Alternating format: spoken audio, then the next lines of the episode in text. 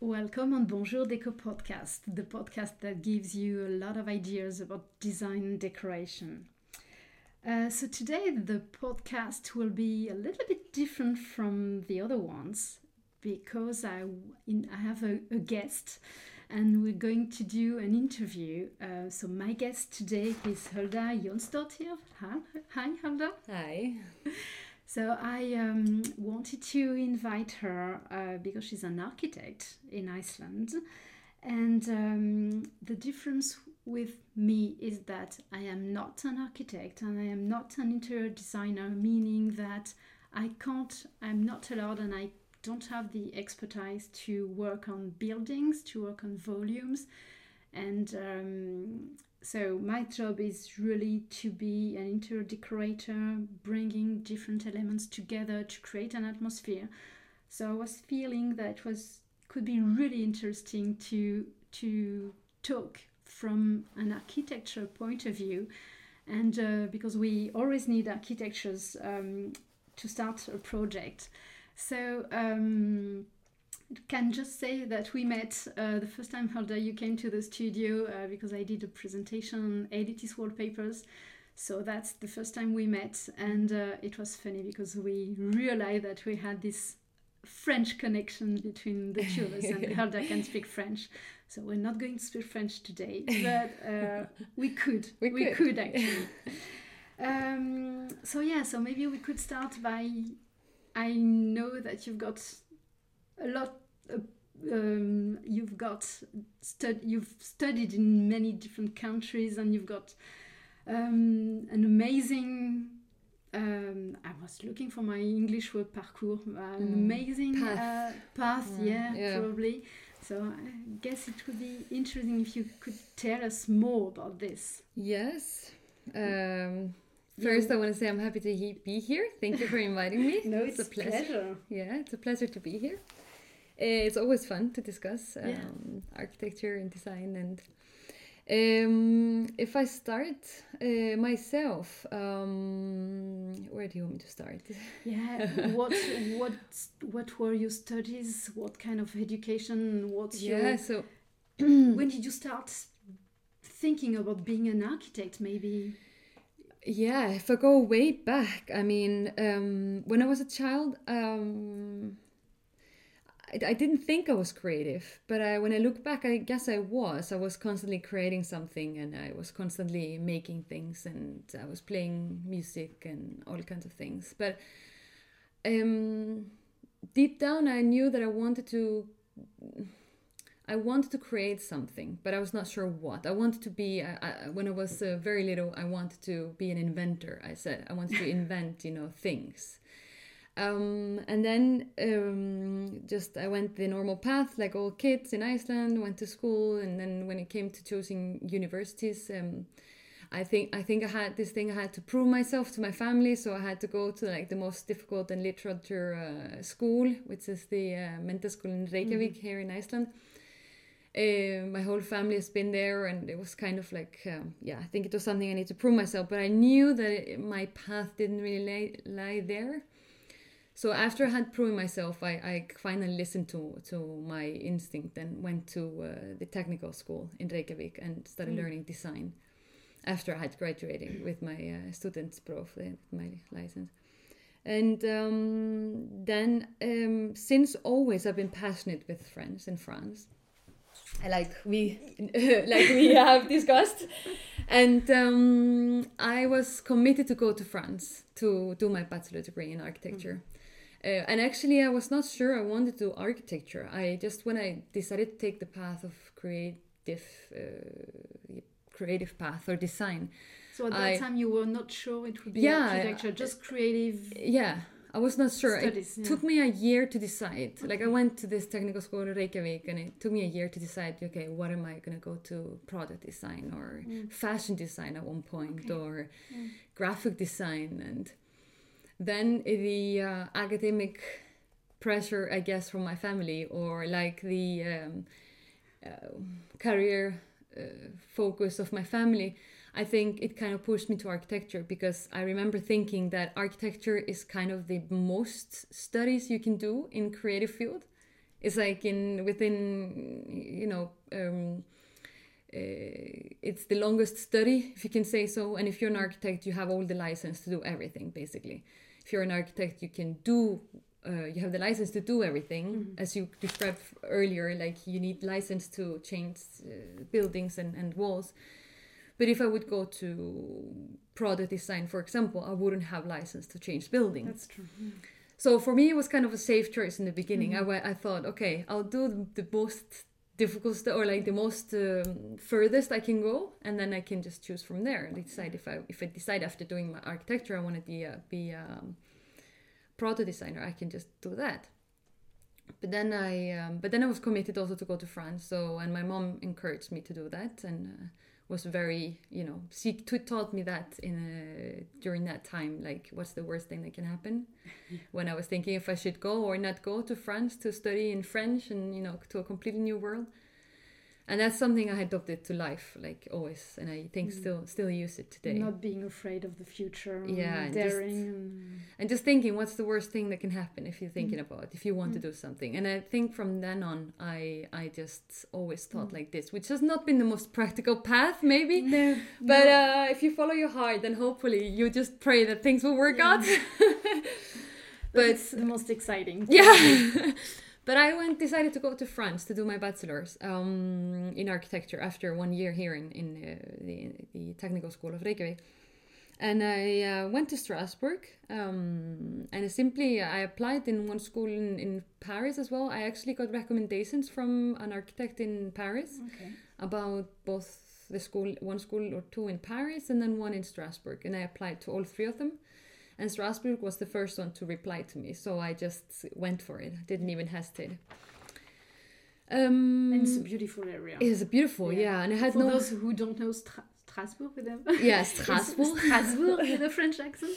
It's in the northeast of France, and it's all this with a lot of wine also and beautiful houses. So Mm. I think it's a good choice. It's a good choice, and the From- European Parliament is there, Yeah, and which true.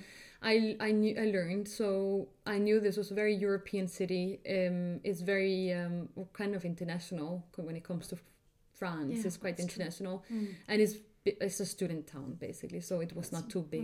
Mm. Uh, it's good to go there to, as a as a first timer in, Mm. in in France.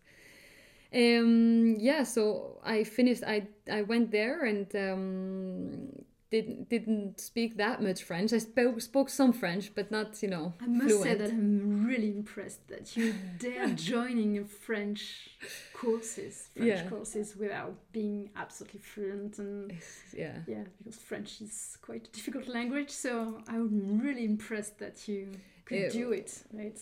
And dared doing it. It was quite crazy in the beginning, actually. I Mm. uh, found uh, my first day at school.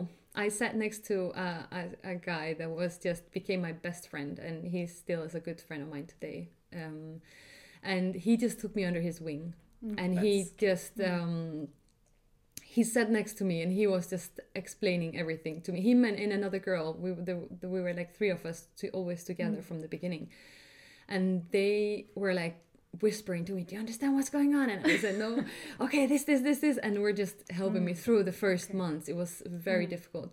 But then I passed exams in January after starting school in, in Mhm. September, and I passed all the exams, written Great, exams in. French. So it was just very, very intense first semester, and after that, things got more Mm. more smooth and, Yeah. and good.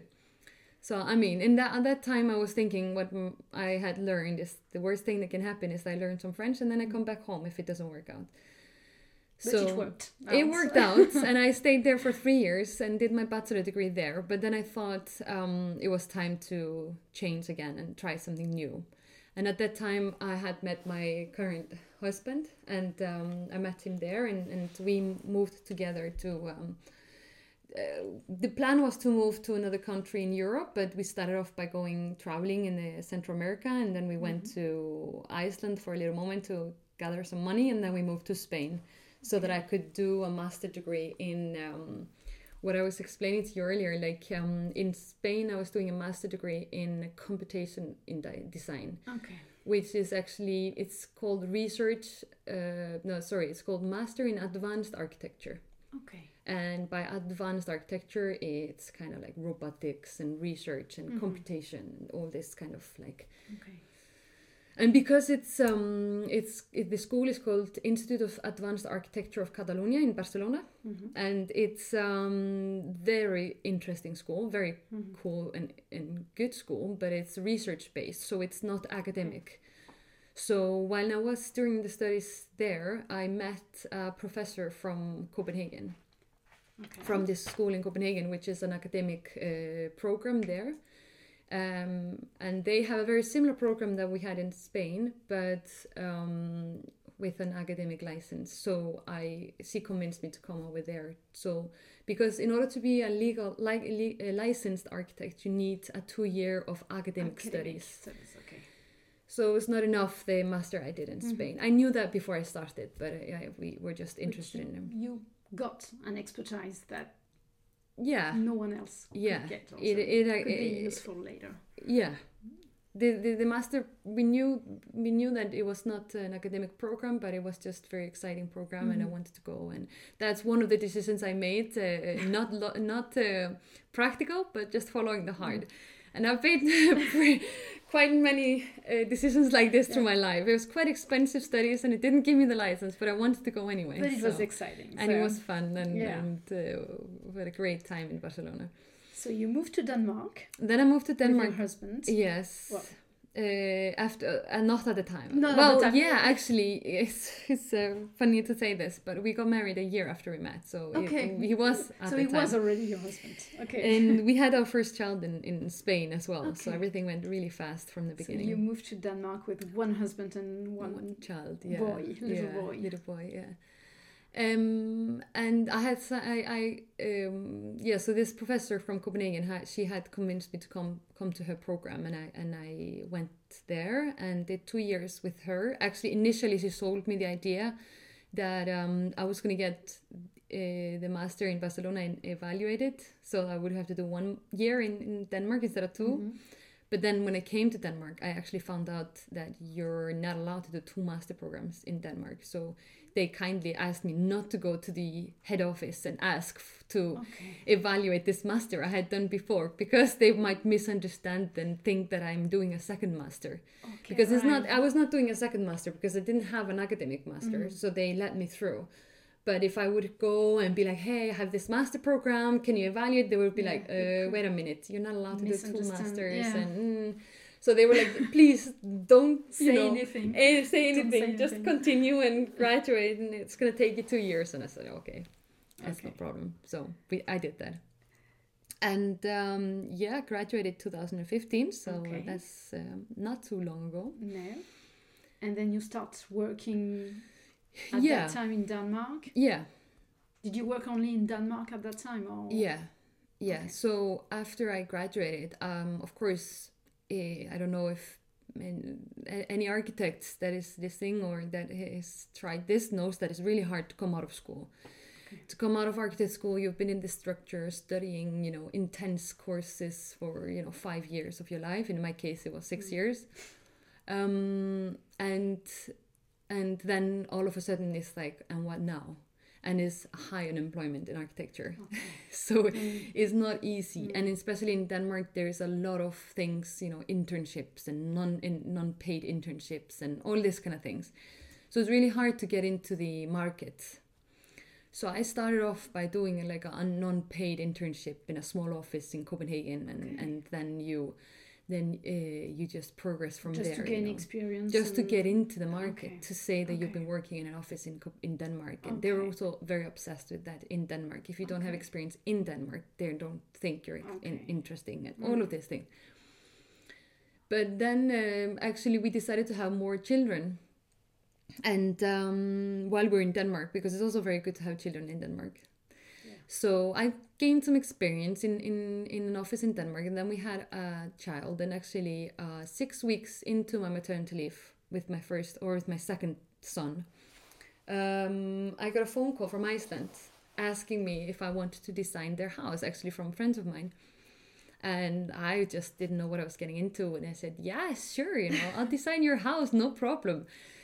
Which ended up being amazing. It was a huge learning curve, and I learned so much, and it was my like uh, stepping stone into into being independent, Mhm. just starting and just diving into it and not being afraid, just just, just yeah, yeah, Yeah. just doing it. Yeah, doing yeah. And uh, you learn most by doing. For Mm, sure. You learn nothing in reading or in school. I mean, you can learn a lot of You things reading, but I you need experience. You need you need to just do it. Yeah. yeah. So. I, I was for this maternity leave. I was working day and night with a baby in So my it arms. was not a it real was maternity leave. it was not a maternity leave at all. I got six weeks and then I started working. Okay. Uh, but it was amazing. I was would not have done it differently because it was such a steep learning curve, and it was my stepping stone into into doing things on my own. It got me Mhm. courage and and and uh, self esteem so that I could do this. And that, but then the ball started rolling from there. Um, three months after I got started this project, I got another project in Iceland, another house that I am still currently finishing. It takes Okay. a moment to to finish all the all the details, but I mean, still finishing the construction. They already Yeah. moved in the house and everything, I uh, both the first and the other one, and Less details. but there's always like some details to be finished. Uh, so then during um, that whole maternity leave, I was just building houses in Iceland um, and um, some smaller project extensions and this kind of things. And then um, I actually, when my second son went into kindergarten, I was pregnant again, and that was not planned. But that just encouraged me even more. Sometimes you think like, you know, how life happens, you know. And I Yeah. always, I always dreamt of being independent. I always dreamt of running my own office and being like, work on my own. Mm. But um, when is the right time? When are you ready? When do you dare? I mean, it's never. you're never you sure. never. You're never sure. Yeah. So this was really like I don't know. Afterwards, when I think back, I'm like, you know, I was a little bit shocked when I learned I was pregnant again, and I was like, oh my god, you know, now I'm, you know, when am I gonna do this and that? But then I thought afterwards, you think that wow, this is actually just pushing me into doing Life more by myself. sending you some signs. Yeah, to- because with this, I Mm. just decided, okay, then I'm just gonna continue being independent while I'm pregnant. I'm gonna gonna go look for a job when I'm independent. When I'm when I'm. Um, so I went all in, and for this whole year or nine months of of pregnancy, I was. Uh, working even more, both on Mm. my own houses in Iceland and uh, started working freelancing for an architect firm and started building relationships in Iceland. So and then I, I had my second uh, maternity leave. There's a lot of uh, babies in at that at that period of my life, but um, then I took it a little bit more easy. But after that, I wanted to gain before because as I told you before, like uh, my husband is is uh, not from Iceland. He's from Central America actually. Uh, but he has a business in Iceland. So at this time of our lives, he had been pushing to move to Iceland, which, believe it or not, so, um, but I was the one postponing it. I wanted to stay in Copenhagen a little bit more and get some experience in a in a kind of a big office yeah. before I would To dive into yeah projects. Yeah. to, to see the different worlds like Mm. to also experience uh, working in in large office before I would dive into Mhm. being independent and, and like the hustle. So I um, went out there and, and started looking for jobs and, and of course like BIG was one of the offices that came just first to my mind that I would love to, to work for them for some period of time and and um, I knew a person in in off in the Copenhagen office, so I contacted him, and he was very excited to get me in and got me to a job interview and uh, got me a job there, Mhm. and it went really fast actually. And so I was working for them for um, for in 2019, and um, and yeah, uh, I, yeah. In the beginning, they gave me just a, this. That's very common in Denmark. They always give you this six month uh, contracts. You know, they always give you these temporary contracts in the beginning, and then uh, I had been told that at this office, the biggest Bjarke Ingels Group is one of the biggest offices in the world. It's very sought after and it's very intense. It's very um, uh, yeah, long working hours and not that high pay and you know this kind of Mhm. things that the big offices they Very can allow them Yeah. very demanding and um uh, but I was very excited to try it, so I went on. But I had been told that don't don't expect to get a, a permanent contract because that's just how they work. You know, there's a lot of overturn of people and blah blah blah.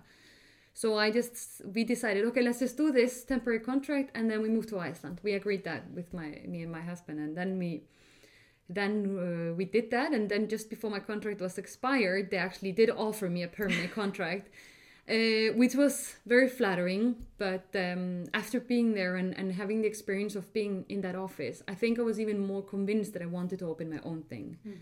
Um, because dedicating uh, my whole life to something, I wanted it to be For myself business. for my Yeah, own yeah. business and i was i think it was very good for me to experience this because i really could You first knew of all for sure that you were not Yeah. meant for that kind of.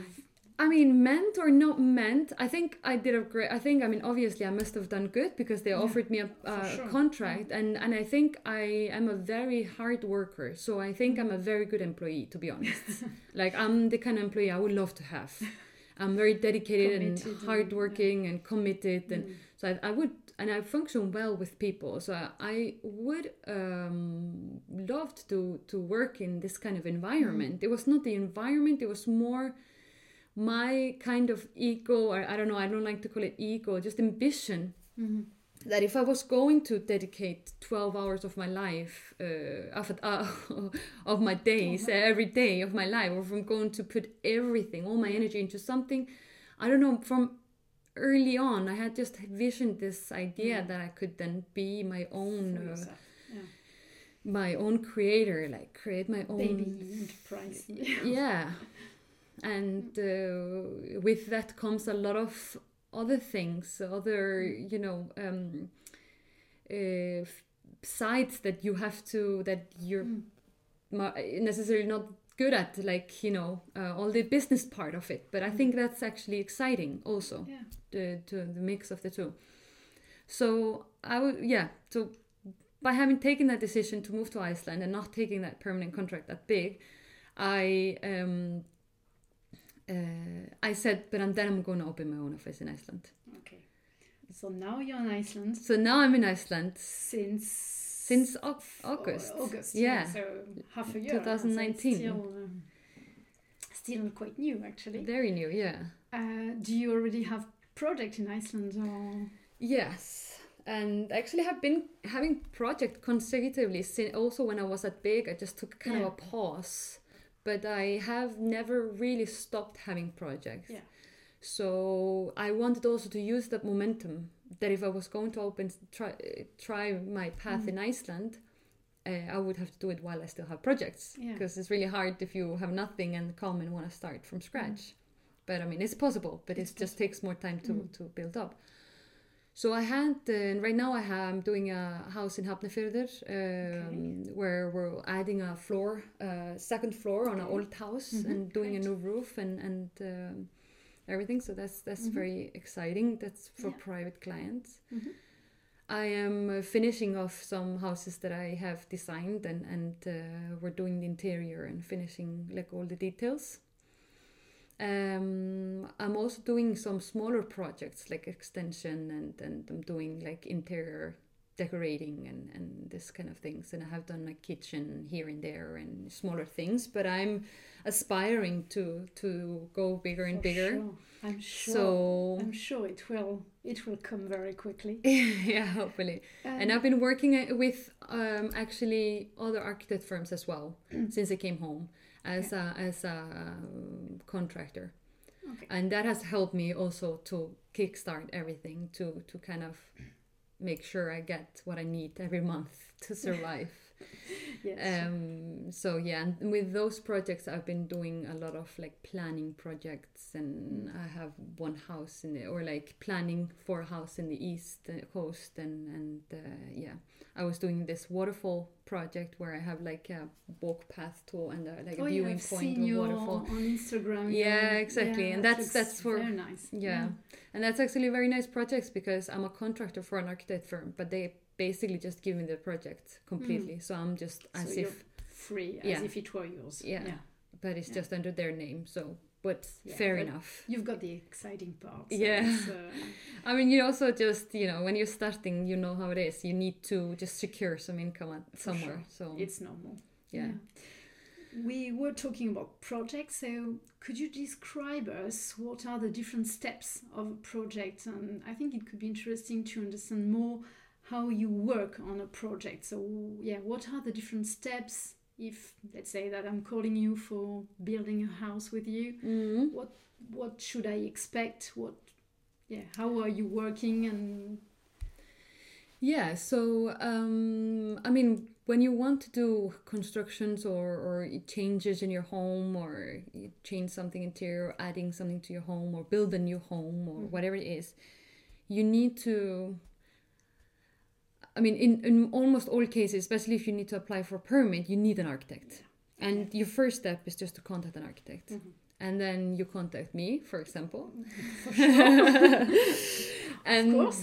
then we just start by i mean i think very important job of an architect is just to listen Mhm. so i just start by listening to the client and just trying to understand all their needs and what they need and what they want Mhm. and how they live if it's their house how they you know use their home Mhm.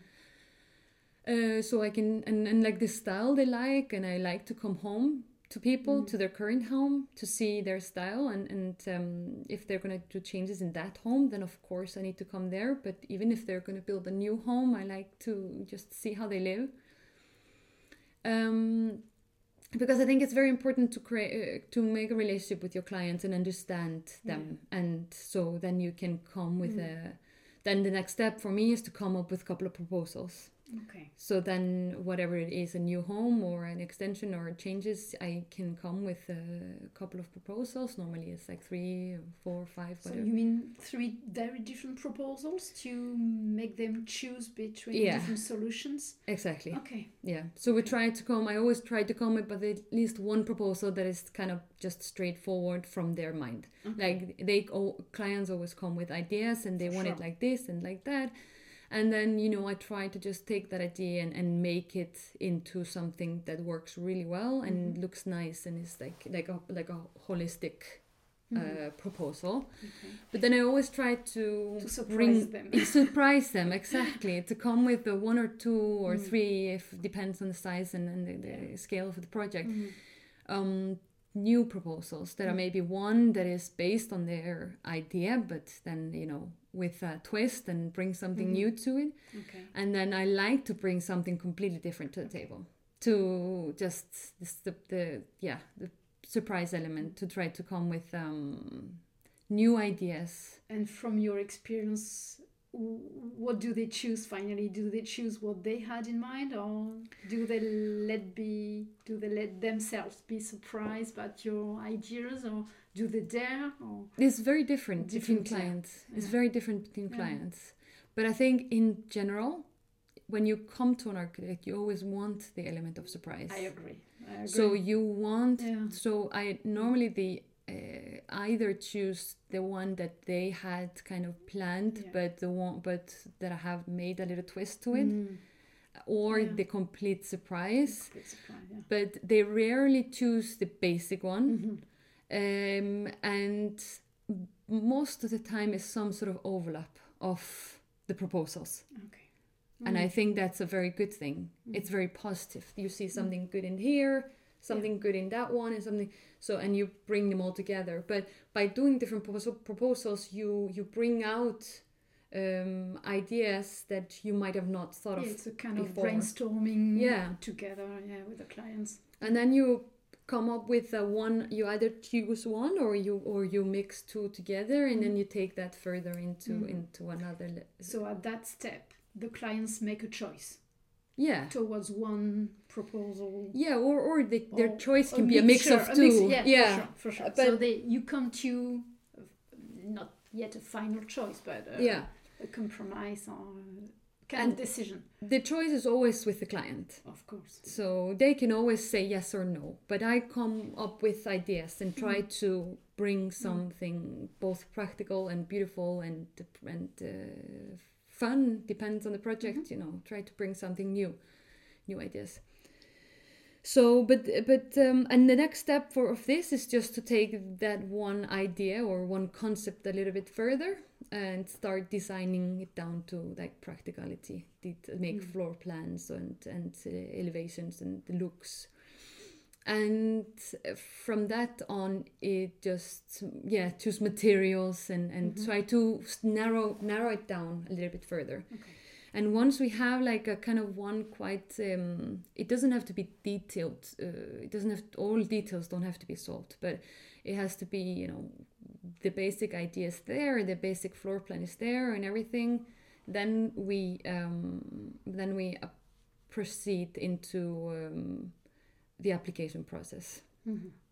and we need to have the the floor plan the the uh, elevations and the sections and all this and all this I take care of of course like they don't they don't have So it's part of your job It's- to take care of it, and Yeah. it's not the client's responsibility to, Yeah. to deal with it. yes Mm. um uh, it's um, of course up to I have had clients that take care of this completely Okay. Okay. um, and that's uh, very often the client wants to take care Mhm. of this they want to be involved they want to you know be have me as a as, as a kind of consultant and but they are the the they are still very active in Yeah. the process. And, and I like that whether they take care of the the practical part the application part or not like I I, I can do it as well um, and I'm do currently doing it now for one project um, but I really like that the client is involved Mhm. and I think that I always talk as we design this, we do this, we we uh, are creating this, Yeah. and um, I want the client to feel like he's Mhm. because he is, he Yeah. is I informing. absolutely agree. I'm working the same as, as you. Yeah. It's always we. Yeah. We we are team with the clients. Yeah. So it's um, yeah. Exactly. So and then it just then on top of that it just takes on the the um, the uh, practical process just to apply for permits and.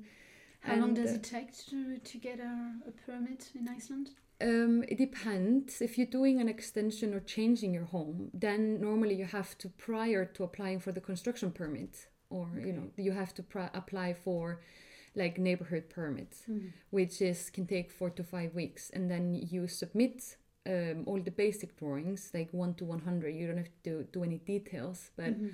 Then you submit that to um, the city or to the Okay. town and they approve it for that permit or for Okay. that um, yeah permit and then if the town approves then it can go for then it can go on this special uh, platform where the neighbors are informed that this house is about to do some constructions and if they have any comments they can make comments and um, um, that goes on for four weeks i think and if there's no comments then you can proceed to apply for construction permit Okay.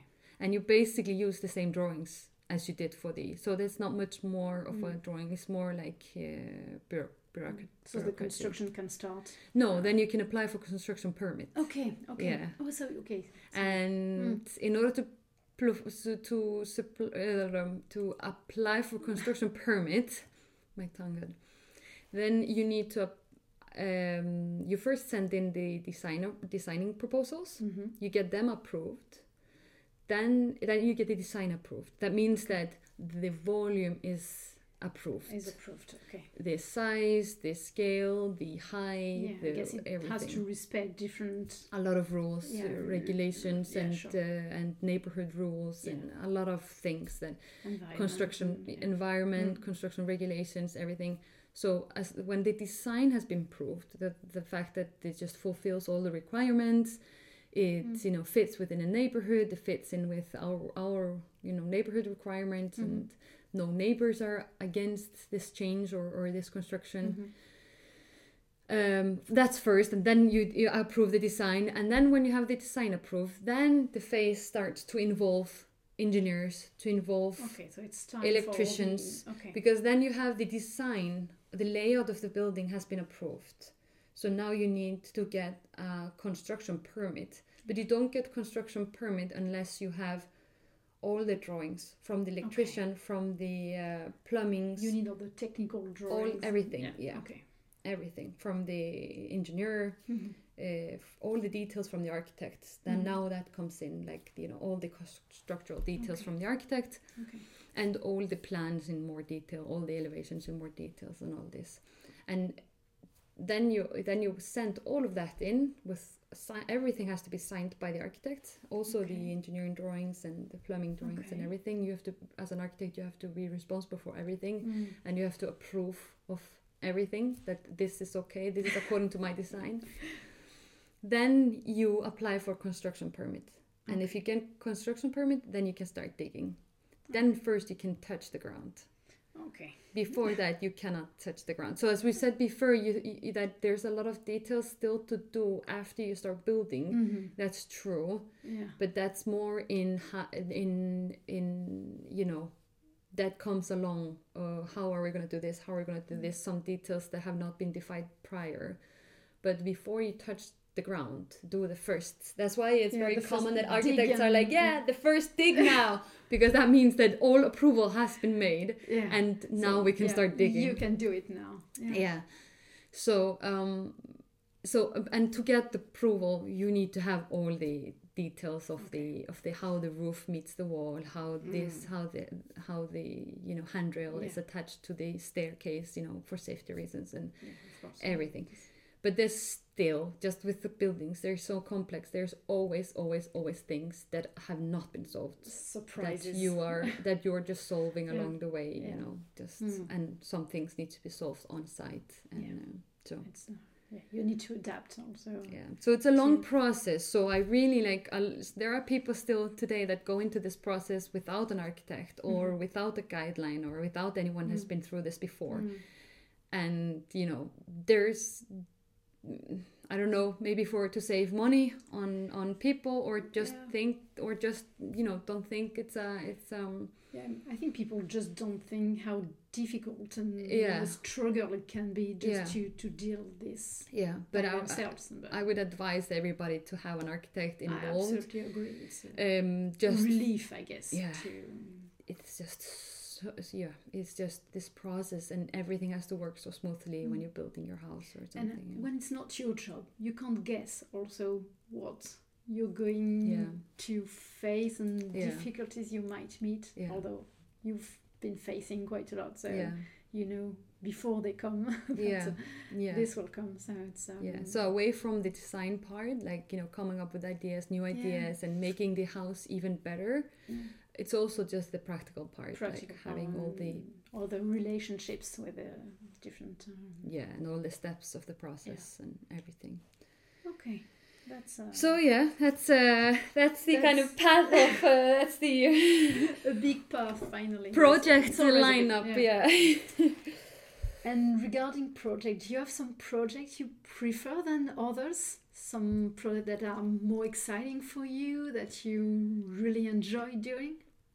Yes of course we all have our yeah, I know, favorites I know. but i think in in general um, of what i have experienced or the projects i have because in, in as an independent architect i've done mainly housing projects Mhm. um, but uh, what i've experienced also in office um, i feel that anything that i is not tangible to me anything that i can't grasp like it's too big Mhm. and when I mean too big, it, it's I'm not talking about school or something. I'm more like Mm. if it's a huge master plan, Mhm. I lose interest somehow. Mhm. I lose Mhm. passion. I of course still do my job and I do it well, but I lose my. I can feel I don't have the Yeah, same You're passion. losing the purpose of why you're doing Yeah. it. Or, yeah. So I guess my favorite projects are just you know.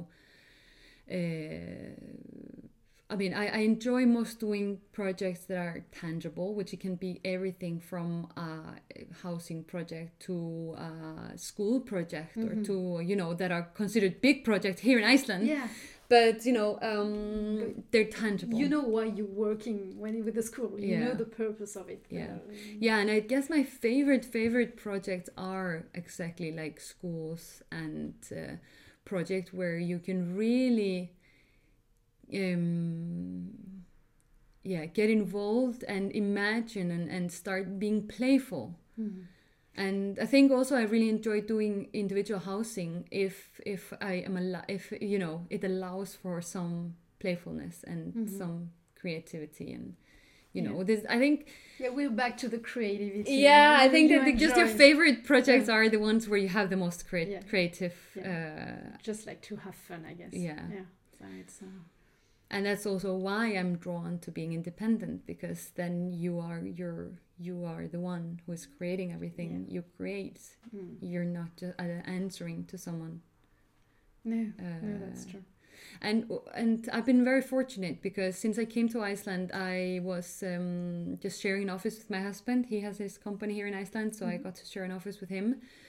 Um, but then, really early on, I was invited to come to this um, shared office space with a lot of architects. So we are like, um, I, don't know how many, 40 tables there or something, and all architects, designer, landscape designers. So there's and- a general spirit of Yeah. creativeness. And, Yeah. yeah. and and the only th- part that is missing that you're when you're an independent is to have co-workers and maybe Yeah. someone more experienced and maybe someone less experienced so that you can learn from each other and you Mm. can teach each other Yeah. um, and yes Yeah, and have this where- yeah. atmosphere yeah. so that's what i really uh, am happy that i have today uh, Yeah. i have both the freedom of being independent and, Mhm. and create my own things but i'm also the environment of, of being Yeah. surrounded by other architects. you always and- have someone to talk to about a project and Yeah. ask for a different point of view and Yeah. different um, and yeah, get expertise yeah, yeah, expert, yeah. expertise exactly Yeah. we always stronger with others and uh, Mhm.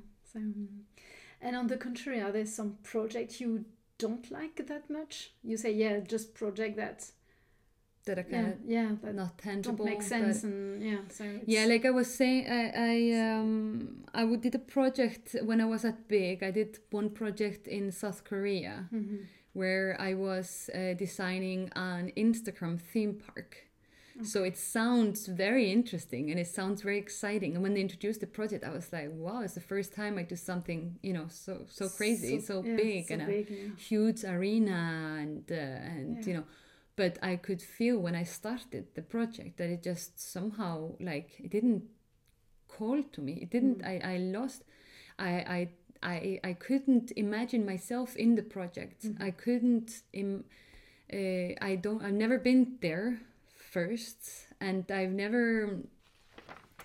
Um, yeah, I, I couldn't. I don't know. It was not tangible, and I couldn't imagine myself in in Mm. that space. I don't know the Mm. culture. I don't know. I've never been there. Yeah. So for me, that was really first time I was doing a project or architecture where I was really like, okay, I'm not enjoying this. Yeah, maybe missing also the human relationship Yeah, with the client and uh, yeah I think it was that missing the the tangibility of the project and Yeah, missing the human relationship and Mm. missing the the also I I I could not imagine myself even seeing it once it's finished. You know, it's it's true. so it's so Mm. far away and and far beyond. Uh, yeah you know, I think it's very important for me, at least as an architect, to be present, to be on site, and to to to go on site before I start a Mm. project, and to be involved and see it happening. And and I can't imagine, you know, at least Mm. I could feel I lost passion when I was doing Yeah. something in in. that's uh, yeah when we're losing passion we know it's not Yes. for us actually it's Exactly. uh, no that's true But that's the only only like in architecture, the whole process of the of the architecture, both from the creative part to the technical part and all of that. Of course, the creative part is the most fun part, but I really do enjoy the details as well. I think I Mhm. learn a lot about just construction in general. You learn a lot about materials, how they work, how things work when you're doing the, de- construction details. So I do enjoy that, but in a different way. It's more Mhm. like a learning curve. It's a school. It's you're doing this. Uh, it's interesting.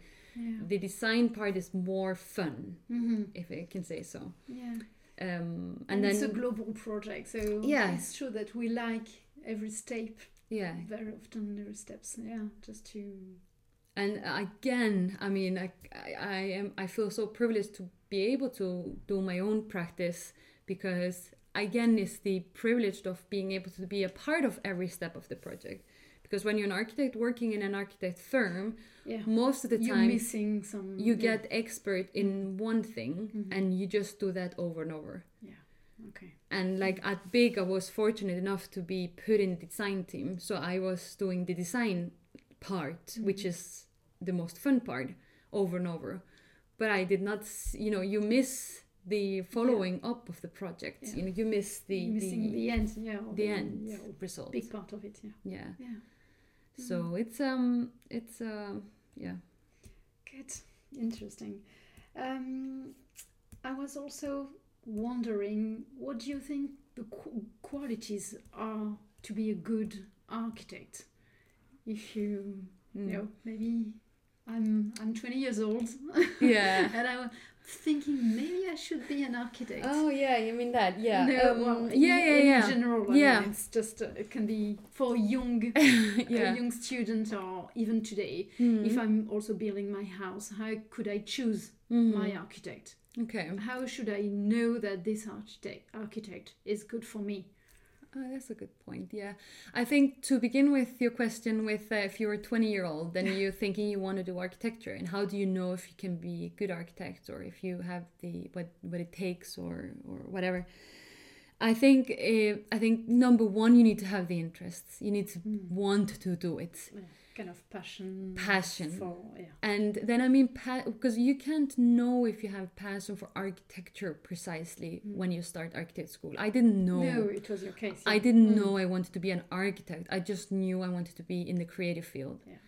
And kind of chose architecture because I felt like that was the, the longest studies and you know after that I would be able to do the most and you know like kind of practical thinking but but um, when I started architect school I fell in love with architecture Mhm. uh, so I mean, as a as a young uh, thinking if you should do architecture or not, you need to have the passion for cr- create to, Mhm. to to create something.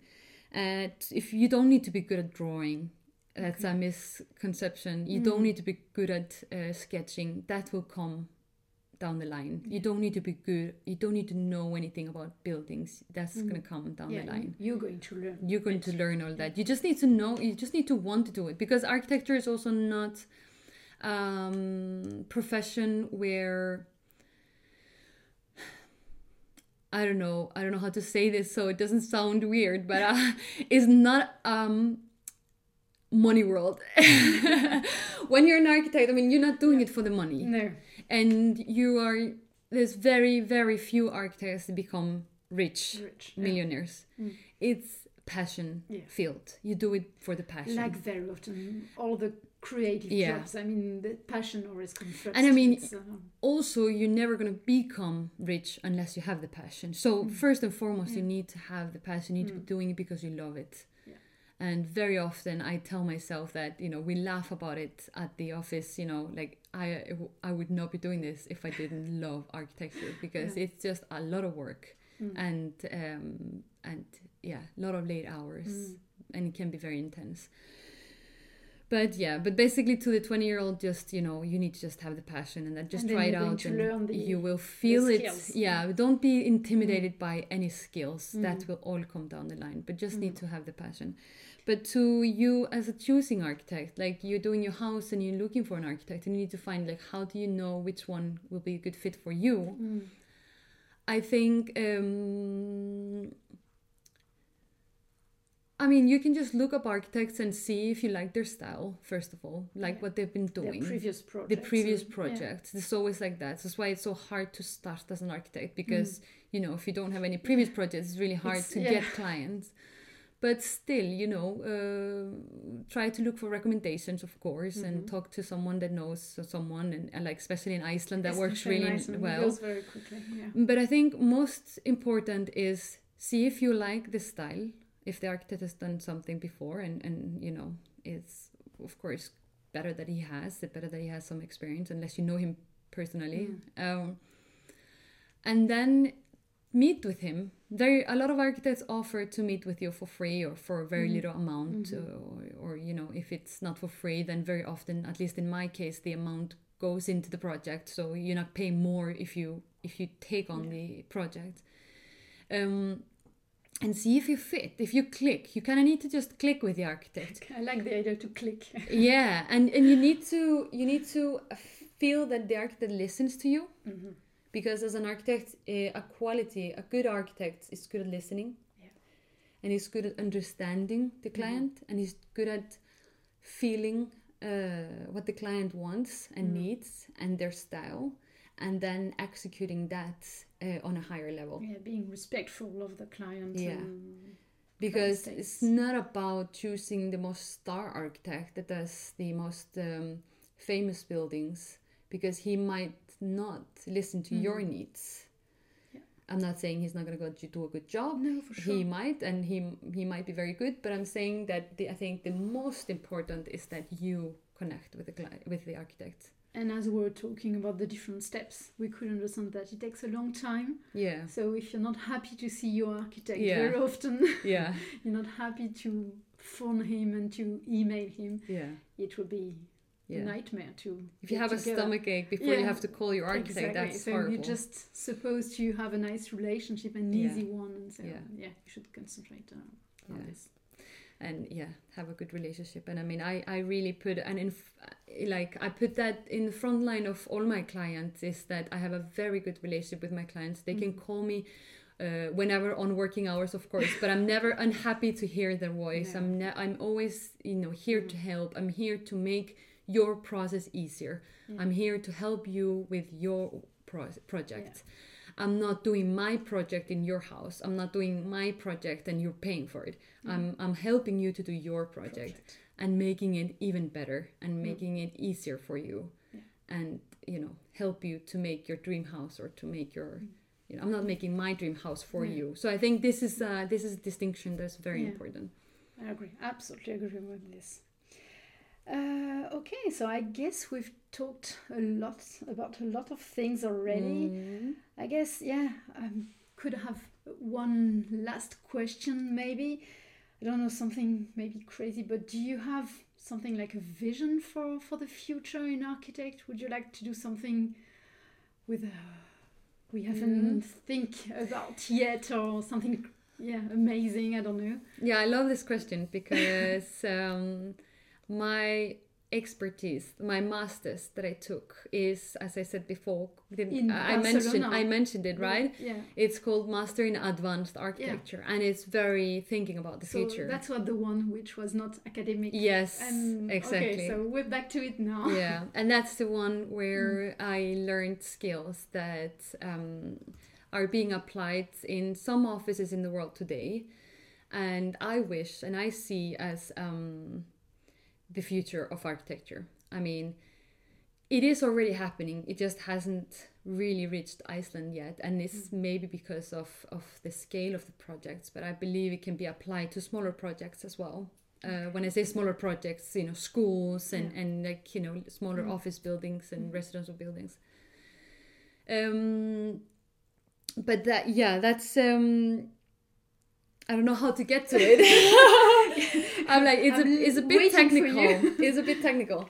Um, so my vision for for like architect offices in and architects in general in the future is more the technical part of how we approach architecture and how we um, do smart architecture Okay. and how we uh, use the technology that exists today that um, is available to us but we're not really using uh, that much currently um, to inform our design to be more sustainable and more optimi- optimized to environment and to um, uh, the environmental conditions and to the environment it is in and to just um, um, par- you know if we can take parameters that are in our envir- in, in our in our life in our environment. And so this technology is kind of called um, information driven design or parametric design and it is um, based on using um, tools and real-time data in your initial design approach Okay. might sound a little bit uh, technical, but um, so it's a let's take an example of uh, Yeah. weather data. Yeah. So you take the weather, the sun and the wind, for example, which I think is very relevant here in Iceland. And I think it's surprising that it hasn't been done already and Yeah. nobody is doing it. I'm going to be the one doing it. You so will. you'll you see. Will. I'm, sure. I'm sure you will. but it's taking weather data like like for example the the rain and uh, sorry rain yeah not so much more the wind and the sun Yeah. and applying it to your design so your design can be optimized towards these factors Mm-hmm. for example wind um, if you have a land that is very windy um, and you want to build a house there you can use the information that are online uh, real time weather information in Iceland and inform your design decisions on uh, early stage, just in the beginning, in the very beginning. in the very beginning, so that your initial design is influenced by these data and optimized to, for example, reduce wind in that area, Okay. not to create wind tunnels, not Okay. to create, uh, because currently we do have buildings that are actually in, designed in a way that they increase the wind in some areas. Yeah, I've heard that in Borgartun there's Mm-hmm. a lot of there's a very strong wind tunnel and that when you're working in all these big buildings Mm-hmm. it's just so windy and pe- even I've heard that even some people are getting sick when they are higher levels or Yeah. yeah so it's true it's Yeah, it's just true. because of the the building haven't been thought Yeah, I mean, I mean, just in in in that area, for example, I mean, the building could have designed been designed differently to just you know like um, the shape of the yeah. building for example the shape of the building can could have been designed differently so that it doesn't take as much wind so it can have a different form okay. uh, to be optimized to to not take on on all the wind. Mm-hmm. um, but the the uh, footprint of the building can also be designed and the and the layout for the walking people uh, on the streets can be designed differently so that it doesn't create these wind tunnels because you know like in precisely in Borgartun you walk around a corner and suddenly you are like in a in a shelter and you go to like extreme wind you know? Yeah. so the footprint of the building can we can use this information when we're designing the footprint of the building. So we can try to um, optimize the building to reduce as much wind as possible on the ground level. Uh, maybe open up for some wind flow maybe blocking some places that needs to be blocked instead of blocking in other places. And and and this all um, can be seen in a simulation yeah. thanks to uh, the bef- data you yeah get. before you start the design before you go into all the detailed design and st- because these things are very hard to change after you made a design. Then it's just a the whole new design yeah it's design a new project Yeah. if you and so change. with this technology you not only um, in, uh, decrease costs because it also makes the project based on real data not just what you think or feel Mm-hmm. as an architect we are very used to uh, think and feel which is normal is how we have learned architecture to go to side and see okay here is the sun goes up here goes down here and we feel there's a little bit of wind and so it mainly comes from this side but with this technology, you can import the real time data mm. into your model from the very beginning, even just when you're trying to decide what shape the building should be, mm. and then optimize it okay. and to make the best possible possible solution for the really exciting environment. yeah And then you can, um, and it saves you time because that further down the line you don't need to re uh, change something or reinvent something, or you realize later down the line that it, this was actually not that good, Yeah. and you have to change it, or you realize that you have built 200 square meters too big, or you have designed sorry Yeah. 200 square meters too much, because in this kind of technology that I'm talking about, uh, this parametric design or or information driven design, you can also put other parameters such as square meters. So you can build a tower that is your design is never gonna exceed 2,000 square meters Yeah. or 20,000 square meters or whatever the Mm. limit is. Yeah. So you're not gonna end up with um, school building. They're supposed to be you know X big, but is like plus 500 square meters, and you have to start spending tremendous amount of time to trimming everything, reducing spaces, make it smaller because you're way past the square meter limit. So this applies with weather data, with uh, ra- with uh, wind, with sun, but also with any other data you can you want to input in the project Mm. from the very beginning, so Mm. that your project becomes more smart. And Yeah. This um, means that your design process is gonna give you a lot more outcomes because you can just change the data you put Mhm. in and you get a new outcome and you change the data and get a new outcome so you can get big variety of options Mhm. and they're more precise Yeah, so I guess the quality of the project will be much better at the end and the yeah and more sustainable. and more and sustainable, more smart, more the process will be quality of life quicker. for people will be better and uh, yeah and the and the process will be quicker. Yeah. And without mm, making mis- possible mistakes and regretful yeah and hopefully less you know Mm. less um you know um less project that go way over budget or way over Yeah. square meters or way over yeah. things like this because Mm. this is things you can just set in your par- in your parameters you can even go so far to set the materials and set the price you know so Mm. Okay. it's it's endless Okay. um so for me this is this is um, what i think this is the next uh, and and these tools i mean this is one part of what i think is the future of architecture because there's a lot of other things like 3d printing like you know digital Mm. fabrication that is another line i could spend an hour talk Mm, about yeah. because it's also what i specialized in we've in, in, already uh, been talking for one hour yeah so so i think it's maybe enough but next time yeah but um this is um yeah this Mm. um is what has to come and this is Yeah. what i want to bring in iceland and i have some two architects that i'm working with that uh, Mhm. that uh, we are together trying this to project yeah. bring this alive in iceland. Wow very yeah.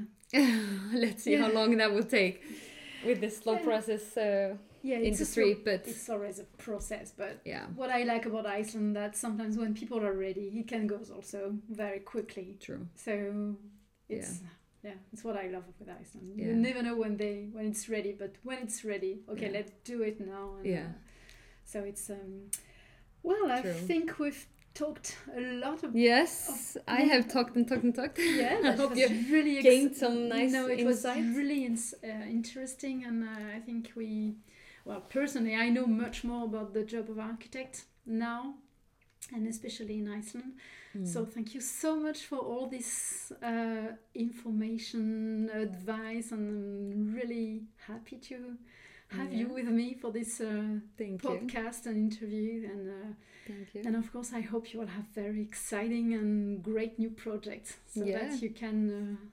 hope so too Yeah, just, uh, I'm sure. I'm sure it's just a question of patience sometimes. yeah they, they come they come down the They line come, and you're yeah. I'm al- you're always i mean this field is a hustle yeah, but yeah, you do it Yeah. the right way. So it's um, well. Thank you so much. thank And, you uh, Yeah. So see you very soon. see you Bye.